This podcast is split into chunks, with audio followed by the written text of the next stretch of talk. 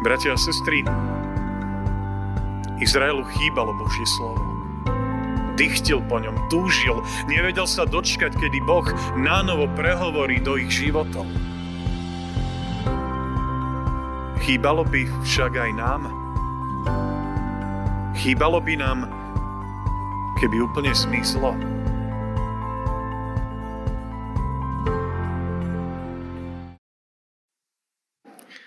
Skloňme sa pred našim pánom.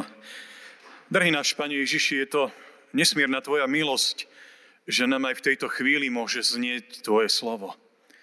Naozaj nie každému je to dopriaté. Koľko ľudia hľadujú, túžia potom, aby mohli počuť Tvoje evanílium. A my ho počujeme, my sa smieme z neho radovať, my sa ním môžeme aj potešovať v našich trápeniach a bolestiach. Daj, nech si aj v tejto chvíli tento Tvoj nesmierny dar vážime. Amen. Milí bratia milé sestry, skôr než začnem kázať, tak vás chcem všetkých pozdraviť aj v mene nášho církevného zboru z Bratislava Legionárska. Viacerí ľudia, keď sa dozvedeli, že má medzi vás prísť, tak mi tak položili na srdce, aby som vám odovzdal svoje pozdravy. Ich pozdravy teda nie svoje, ale ich. A ja si to veľmi vážim, že po určitom dlhšom čase tu môžem byť medzi vami. Neviem, aké majú švagrovci ďalšie plány, teda možno je to aj naposledy, čo som pri takejto príležitosti, ale je to pre mňa naozaj veľká radosť. Neviem, tak sa trošku usmievajú, tak dovie, či ešte možno raz si to aj nezakážem v budúcnosti. A chcem sa vám prihovoriť na základe Božieho slova, ktoré nájdeme u proroka Ámosa vo 8. kapitole v 11. a 12. verši takto v mene pánovom. Hľa prichádzajú dni, znie výrok hospodina pána – keď pošlem na zem hlad. Nie hlad po chlebe, ani smet po vode, ale po počúvaní hospodinových slov. Putovať budú od mora k moru, od severu k východu sa budú túlať, aby hľadali slovo hospodinovo, ale ho nenajdu. Amen. Toľko slov z písma. Vždy, keď mávame pašiové služby Božie, tak som tak trochu v rozpakoch nad tým, či ešte má zmysel kázať ďalej, niečo ďalšie hovoriť po tom všetkom, čo sme počuli. Či by nebola vhodnejšia teraz akási chvíľa ticha, počas ktorej by sme rozjímali, premýšľali nad tým, čo všetko sme z paší počuli. A bolo tam naozaj veľmi veľa vzácných, krásnych myšlienok, ktoré nám pripomenuli možno známe, ale niekedy zabudnuté pravdy viery. A možno aj teraz by som si mohol tak uľahčiť službu. Poďme teraz mlčať, poďme všetci roz, rozímať a premýšľať nad tým, čo nám bolo povedané, čo sme počuli. Ale naše Božie slovo nám hovorí, že každé Božie slovo si máme vážiť že je nesmiernym Božím darom a nie každému je dopriate počuť aj tie pašie, pri ktorých si možno niekedy je tak pošomreme, či by nemohli byť kratšie, či by to nejako v ústredí církvy nemohli skrátiť a upraviť. Ale je to nesmierny Boží dar počuť Jeho slovo, počuť Jeho svedectvo a uvedomovať si tú nesmiernu Božiu lásku, ktorú nám prejavoval nielen v tej novej zmluve, ale už v zmluve starej. Je to veľký dar, keď nám znie Boží hlas. A keď utichne, malo by nám to chýbať. A ja verím, že niečo veľmi podobné sme viacerí prežívali pred dvomi rokmi, keď prvýkrát vyšiel ten pandemický zákaz služieb Božích. Niekto to prijal s pochopením, Možno boli aj takí medzi nami, ktorí si tak aj vydýchli, na trošku si odýchneme, nebudeme musieť každú nedeľu skoro ráno vstávať a chodiť na služby Božie. A niektorí to brali aj s určitou nevôľou. Priznám sa, že aj tá moja reakcia bola vtedy taká protichodná. Na jednej strane som to chápal a rozumel som, prečo ten zákaz vyšiel, prečo je to tak, ale na druhej strane sa moje srdce aj trochu búrilo. Nevedel som si predstaviť, že by v nedeľu utichlo Božie slovo, že by nebolo kázané evanílium že by sme sa nestretávali na službách Božích ako spoločenstvo Božieho ľudu. Ja som veľmi vďačný, že potom našli sme si rôzne spôsoby, ako to Božie slovo priniesť aj do našich domácností. Mnohé církevné zbory, nazvime to, sa vďaka tomu aj mediálne prebudili. Ja vidím, že aj vy tu máte vyspelý a e, naozaj vybavený mediálny tím, ktorý prenáša aj tieto služby Božie. Bohu za to vďaka. Keď vždy poviem, že naživo je naživo. Vidieť tváre, vidieť bratov a sestry priamo, je úplne iné, ako sa im prihovárať len cez nejaký stream a možno aj vaši duchovní, vaši kazatelia mi dosvedčia, že nebolo to veľmi jednoduché natáčať služby Božie pred prázdnymi lavicami. Keď sme nevideli konkrétne tváre konkrétnych ľudí, ktorým sme sa prihovárali. Buď Bohu vďaka, že znovu tu môžeme byť, že aj tie opatrenia sa trochu uvoľňujú. Buď Bohu vďaka, že aj dnes sme mohli počuť tie, tie možno pre niekoho dlhé pašie, ale bolo to Božie slovo, ktoré nám chcelo niečo dôležité povedať a prehovoriť do našich životov. Je to vzácný Boží dar, ktorý by sme si mali vážiť. Sestri a bratia, totiž prorok Ámos v tom našom Božom slove hovorí o niečom, čo sa odohralo pred viacerými tisícročiami, storočiami, keď Boží hlas, Božie slovo na pomerne dlhý čas utíchlo. Prorok tu predpovedá časy, v ktorých ľudia budú hladní po Božom slove. Budú po ňom túžiť, prejdú celý svet, ale to slovo už nebude znieť. Keď nie pre pandémiu, nie pre nejaké vládne zákazy a usmernenia, ale pre hriechy Božieho ľudu Boh zostane mlčať. Možno sa to mnohým v tej chvíli, keď to prorok hovoril, zdalo ako pomerne mierny trest. Však to nejako vydržíme. Však to nejako prečkáme. Možno aj ako nám pred tými dvomi rokmi, však to nejako vydržíme pred, bez Božieho slova, bez spoločenstva. Ale v podstate toto je ten najhorší trest, aký nás môže postihnúť. Keď Boh prestane hovoriť. Keď Boh začne mlčať. Prorok nehovorí len o možnosti čítať si z toho Božieho slova, veď to sme mohli robiť aj doma. Alebo počúvať slova z knihy zákona. O, o počúvaní e, slovo z knihy zákona. Pod Božím mlčaním skôr chápe to, keď sa stratí, preruší naše priame spoločenstvo so živým Bohom. Keď stratíme zo svojho výhľadu Božiu prítomnosť. A mlčanie je toho veľmi krásnym obrazom. Lebo keď niekto mlčí, keď sa niekto spolu nerozpráva, vtedy sa narúša aj spoločenstvo medzi tými ľuďmi. Je to možno podobné, ako keď napríklad dieťa volá na svojich rodičov a tí sa neozývajú. Tí mlčia. Možno aj my si spomenieme na také chvíle zo svojho detstva. A keď to bolo bolestné, keď sme volali na mamu, na otca, otco, mama, kde si? A tí sa neozvali. Možno preto, že nás nepočuli a možno aj preto, že sa na nás hnevali a urobili to na schvál, aby nás vytrestali.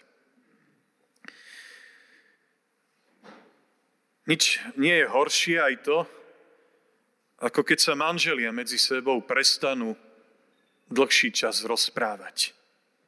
Raz som počul jednu pani psychologičku, ktorá hovorila o tom, že pre deti je niekedy o niečo lepšie, keď sa rodičia hádajú, ako keď medzi sebou mlčia.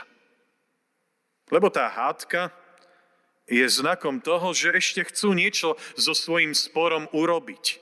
Nejako to vyriešiť, aj keď to určite nerobia tým najsprávnejším spôsobom.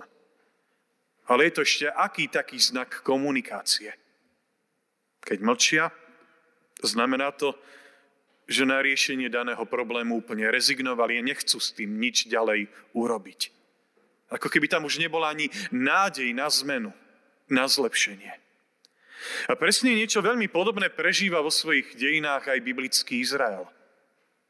Pre národ, ktorý si zakladal na tom, že má živého Boha, že Boh je medzi ním prítomný, je jednoducho najväčším trestom, keď Boha stratí. Keď sa Boh odmlčí a oni stratia s ním priame spoločenstvo. Tým zároveň stratia ten status ich výnimočnosti a vyvolenosti. Veď oni sú ten národ, ktoré, uprostred ktorého je Boh. A keď tam Boh zrazu nie je, oni splývajú s ostatnými národmi. Podľa Božieho slova sa tak naozaj aj v dejinách Izraela udialo po smrti posledného starozmluvného proroka Malachiáša. Boh sa odmlčal.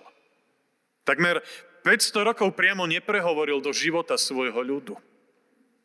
Nebolo proroka, nebolo vidca, nebolo toho, kto by ľuďom priamo hovoril aktuálne Božie slovo. Mali iba Boží zákon, mali jeho čítanie. A preto si vieme veľmi dobre predstaviť dychtivosť doby, do ktorej prichádza Pán Ježiš. 500 rokov Boh mlčí, a zrazu Boh prehovára. Boh prerušuje svoje mlčanie. Zrazu veľmi chápeme nadšenie mnohých, ktorí počúvajú pána Ježiša. Pre nich je znamením, že po tých dlhých stáročiach Boh znova prehovoril a vstúpil do spoločenstva so svojim ľudom. Ich hlad, ich túžby vekov sa naplňajú. Zrazu možno aj chápeme všetky tie Ježišové slova o chlebe a o nasýtení. Nám sa zdajú zvláštne, než im dokážeme porozumieť, ale v tomto kontexte sú nám zrazu jasné.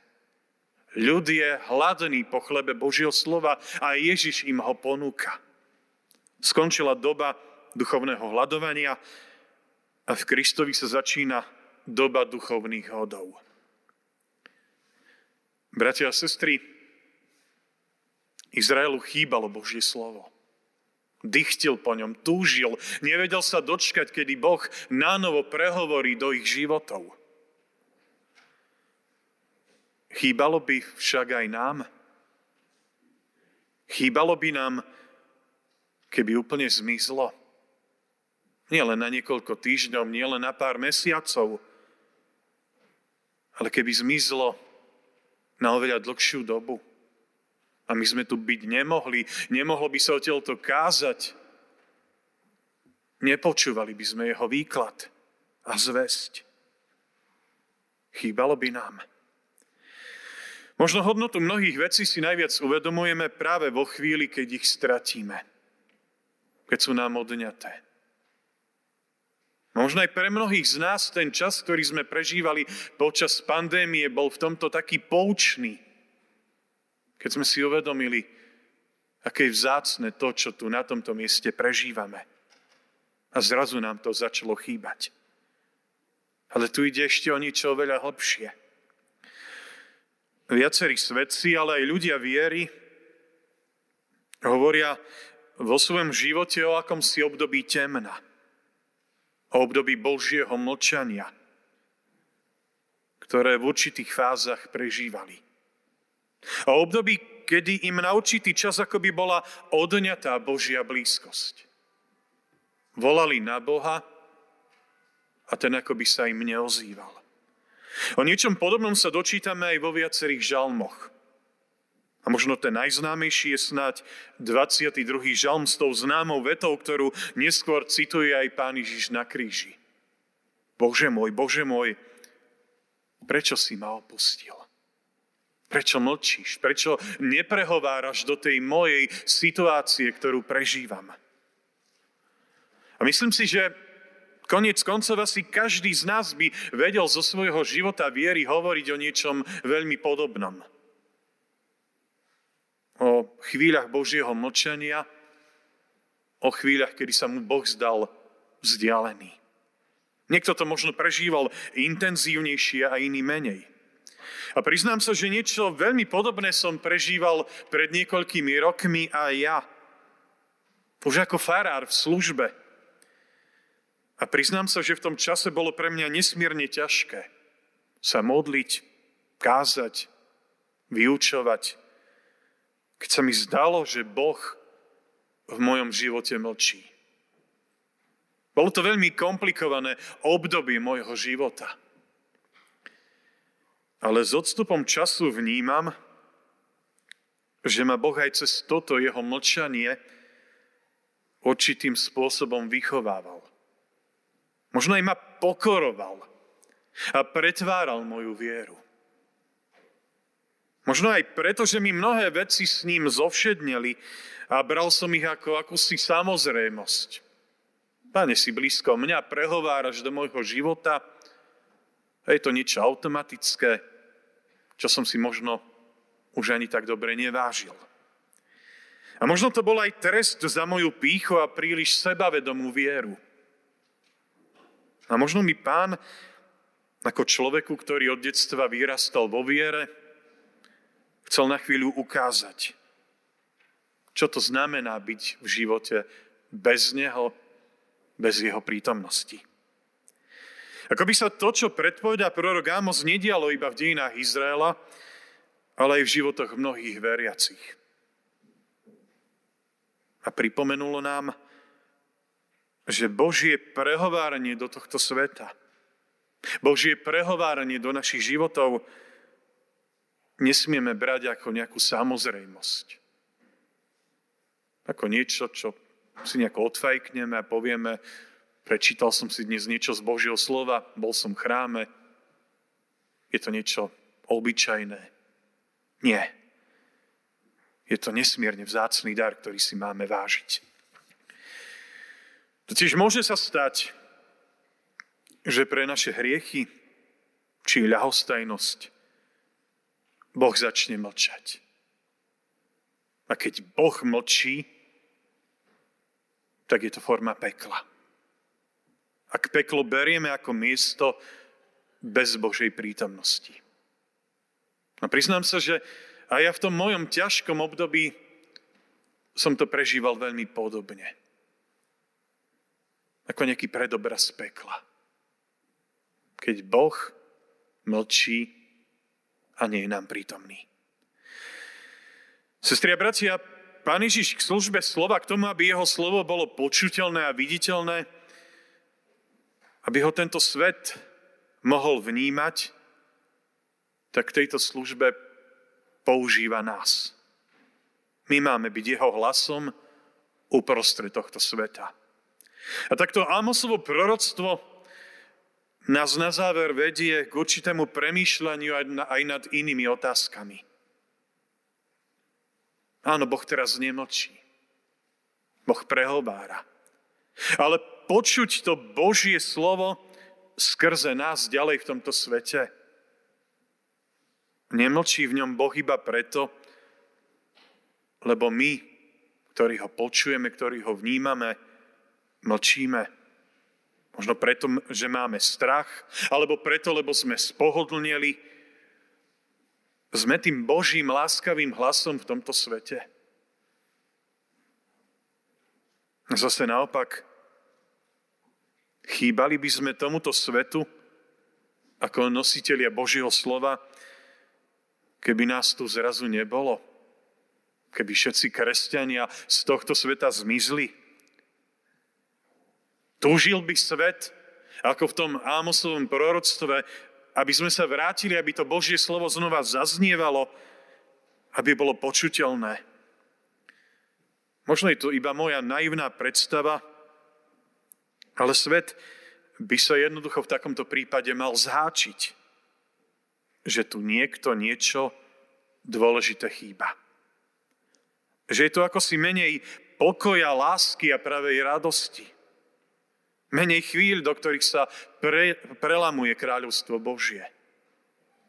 A začal by túžiť, hľadovať potom, aby sa to slovo aj skrze nás vrátilo. A Mosové slova tak aj nás volajú k pokániu. K volaniu na Boha aby nám bol blízky. Aby na novo prehovoril do našich životov a tak skrze nás aj do tohto sveta. A možno práve toto bol ten najväčší hriech Izraela. Áno, oni prežívali Božie, Božiu prítomnosť, Božie spoločenstvo. Bol medzi nimi. Ale oni si to všetko nechávali iba pre seba. Neboli tým Božím hlasom, neboli tým vyvoleným kňažským národom, ku ktorému Bohom boli pozvaní a vyslaní. A preto Boh začal pri nich mlčať. To je veľká výstraha aj pre nás ako nový Izrael. Boh je medzi nami. Boh prehovára. A skrze nás má prehovárať ďalej do tohto sveta. Ak sa tak nedeje, čiňme aj v tejto chvíli z toho pokánie. Amen.